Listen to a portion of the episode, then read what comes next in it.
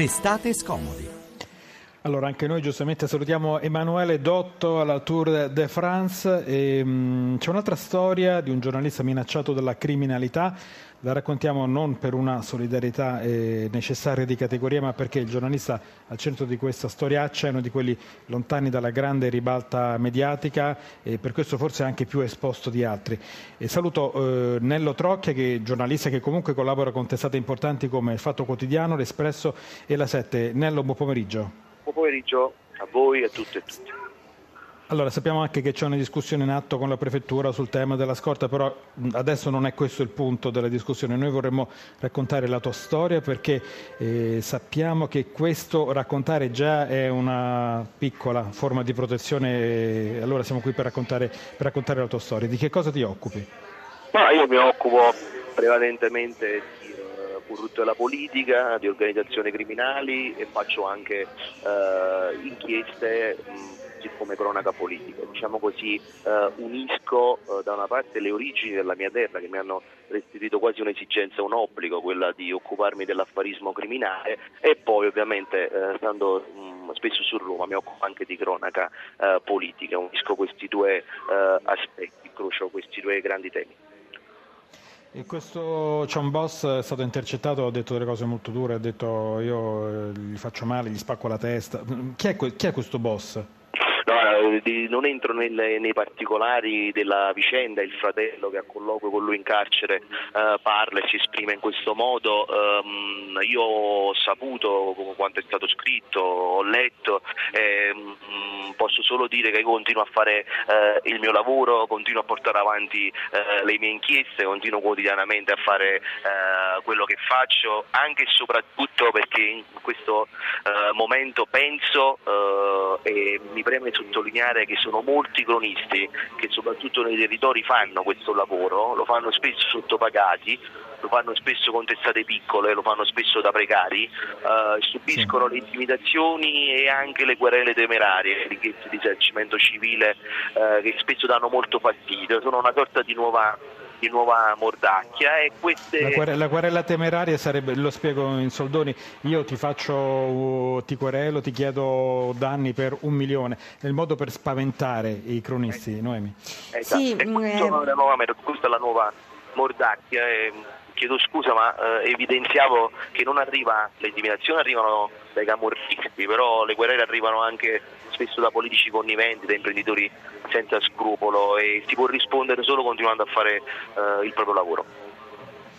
Nello, leggevamo nell'articolo di Giovanni Tizian sull'Espresso che appunto parla di questa tua vicenda che stavi scrivendo un'inchiesta particolare quando poi c'è stata questa intercettazione che probabilmente potrebbe insomma, averla anche provocata ti possiamo chiedere di che cosa ti stavi occupando? No, preferisco eh... di no, comunque eh, ah, non mi piace. No, perché tu hai scritto anche questo libro che ha avuto molto successo, non è l'unico tuo, ma questo in particolare, il titolo è La peste, in cui raccontavi tutto un sistema di corruttele e complicità tra Camorra e Stato nel business dei rifiuti, insomma argomenti che scottano da morire. Sì, questo è stato il mio mm, secondo libro eh, che ha affrontato eh, il tema di questo tavolino a tre gambe che ha distrutto ampi aree della, della, mia terra che continua a essere la mia terra ed essere bellissima. E il tavolino a tre gambe è composto da un'imprenditoria affaristica, da politici conniventi e compromessi e dalla criminalità eh, organizzata. Quello è stato un libro che poi ha trovato eh, anche, eh, ho trovato modo poi di scrivere di questi argomenti sul fatto e sull'espresso anche alla 7, eh, per me è un argomento principale della mia attività eh, giornalistica, così come lo sono eh, quelli che riguardano eh, soggetti che semmai sono stati vicini al potere criminale e poi sono diventati imprenditori e semmai hanno investito fuori dalle regioni a tradizionale presenza mafiosa. Io faccio questo lavoro come tanti altri colleghi facendo le visite societarie, incrociando i dati eh, vedendo i precedenti, insomma eh, provando a, ad andare oltre, se ci riusciamo, se ci riesco, a quella che è eh, la mera cronaca eh, giudiziaria e, mh, mm, e, questo a volte, eh, come è successo in questo caso, può dare fastidio, ma noi continuiamo il nostro lavoro perché quello che, che dobbiamo fare è quello che ci piace fare. Una storia che viene dai territori dove si lavora spesso anche per un tozzo di pane, soprattutto i giovani colleghi che cominciano, i giovani giornalisti. Nello Trocchia, giornalista, collabora con il Fatto Quotidiano, l'Espresso e la Sette. E grazie per essere stato con noi, grazie.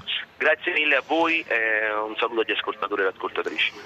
Grazie Nello, grazie per la tua testimonianza, per la tua modestia. Noi comunque speriamo che chi di dovere pensi anche a proteggerti senza, senza fare troppe storie. Insomma, grazie e buon lavoro davvero. Noi ce ne andiamo a Napoli perché prima abbiamo parlato di Messina con questa iniziativa importante di chi educa i genitori a educare i figli, perché nei quartieri più difficili c'è bisogno anche di questo. Ora ce ne andiamo a Napoli perché ci sono famiglie, eh, sempre di più purtroppo, che eh, sono cadute in uno stato quasi di povertà, insomma, e quindi hanno bisogno anche di un aiuto per quel che riguarda gli alimenti. E, eh, però naturalmente accanto alla necessità c'è anche un, una sorta di mortificazione perché andare e insomma, farsi vedere proprio a chiedere, io mi rendo conto, insomma, non deve essere facile. Ma allora che cosa è successo? È nato un progetto che già dal titolo è molto interessante perché il titolo è Uso lo spreco. E, e di questo progetto eh, ci parla Nicola Caprio, che è il neopresidente di CSV Napoli. Eh, Nicola Caprio, buon pomeriggio. Salve, buon pomeriggio. Allora, CSV che significa? CSV è il centro di servizio per il volontariato napoletano, soprattutto ecco. dell'Interland. Allora, nasce questo progetto dal titolo Uso lo spreco, che sembra quasi un ossimoro, però è perfetto perché racchiude un sacco di significati. Che significa Nicola Caprio? Che significa? Che cosa succederà? Che cosa state organizzando? In realtà questo progetto Uso lo Spreco nasce dalla collaborazione di più soggetti, eh, da, a partire dal Dipartimento di Scienze Politiche dell'Università di Federico II, dalla Fondazione di Comunità del Centro Storico di Napoli, con alcune imprese sociali, GESCO, Fare Più, Qui Foundation e CSB Napoli. CSB Napoli in realtà come lei diceva prima è il centro di servizi dove offre servizi al volontariato napoletano, formazione, consulenza, progettazione e quant'altro.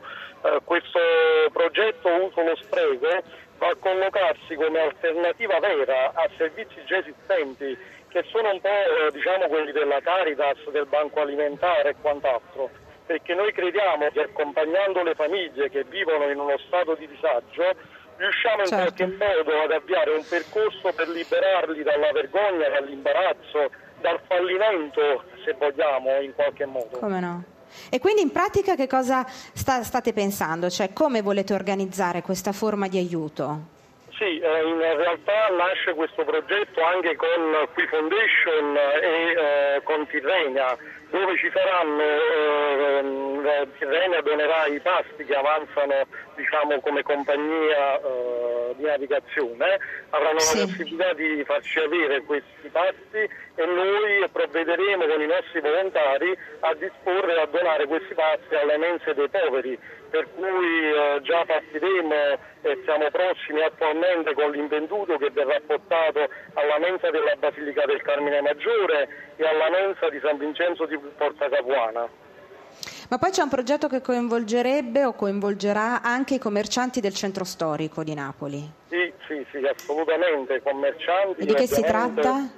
Eh, noi abbiamo realizzato una task force, come vi dicevo prima, dove tutti i commercianti eh, ovviamente daranno la disponibilità a dare una mano a questo progetto e a testare la disponibilità, a consegnare l'inventuto e quindi ecco. noi eh, con questo... Cioè invece di buttarlo, sì. lo danno lo a chi ne ha bisogno. alle famiglie bisognose e alle famiglie disagiate. Ah. Ma poi vorrei che lei eh, mettesse in luce un altro aspetto che mi ha molto colpito, e cioè eh, state pensando di realizzare una sorta di carta di credito perché così uno non si presenti proprio con le mani insomma, giunte a chiedere, ma, e magari con la gente che lo vede si vergogna. Eh, ma quasi per far credere che insomma comunque sta comprando, giusto? Ho capito bene? Qualcosa del genere questo è il nostro progetto, infatti dal prossimo autunno daremo a decine di famiglie, verrà messa a disposizione una card con un tetto massimo di spesa, grazie alla quale potranno virtualmente pagare la loro spesa, trasformando così risorsa qualcosa che diversamente sarebbe, andato perduto. Senta, questo, questa tensione rispetto a, pers- a, persone che faticano ovviamente a essere viste e chiedere in qualche modo la carità, ci racconta che mh, vi rivolgete non solo ai disoccupati cronici, ma anche magari a quella classe media che è stata messa in ginocchio e che non è abituata a chiedere magari il pacco per cercare di sì. tirare avanti. Realtà noi sosteniamo questo progetto per le persone bisognose, per famiglie monoreddito, disoccupati, pensionati, invalidi, persone senza fissa dimora, per cui voglio dire anche per proteggere in qualche modo la dignità stessa della persona. Dovremmo anche diffondere con questo processo la cultura della solidarietà, della responsabilità ambientale, invece un po' a tutti i livelli della nostra società civile. Chi sono i vostri volontari? Spero anche ragazzi, insomma qualcuno che si renda conto che, facendo, che guardando chi sta peggio di lui, insomma è anche un sistema per autoeducarsi, penso, visto che parlavamo di educazione anche a Messina, anche a Napoli. Sì, infatti è questo lo scopo, quello di non solo educarli culturalmente e quant'altro, ma proprio al bisogno vero, alla necessità vera, e di far fare anche formazione in qualche modo.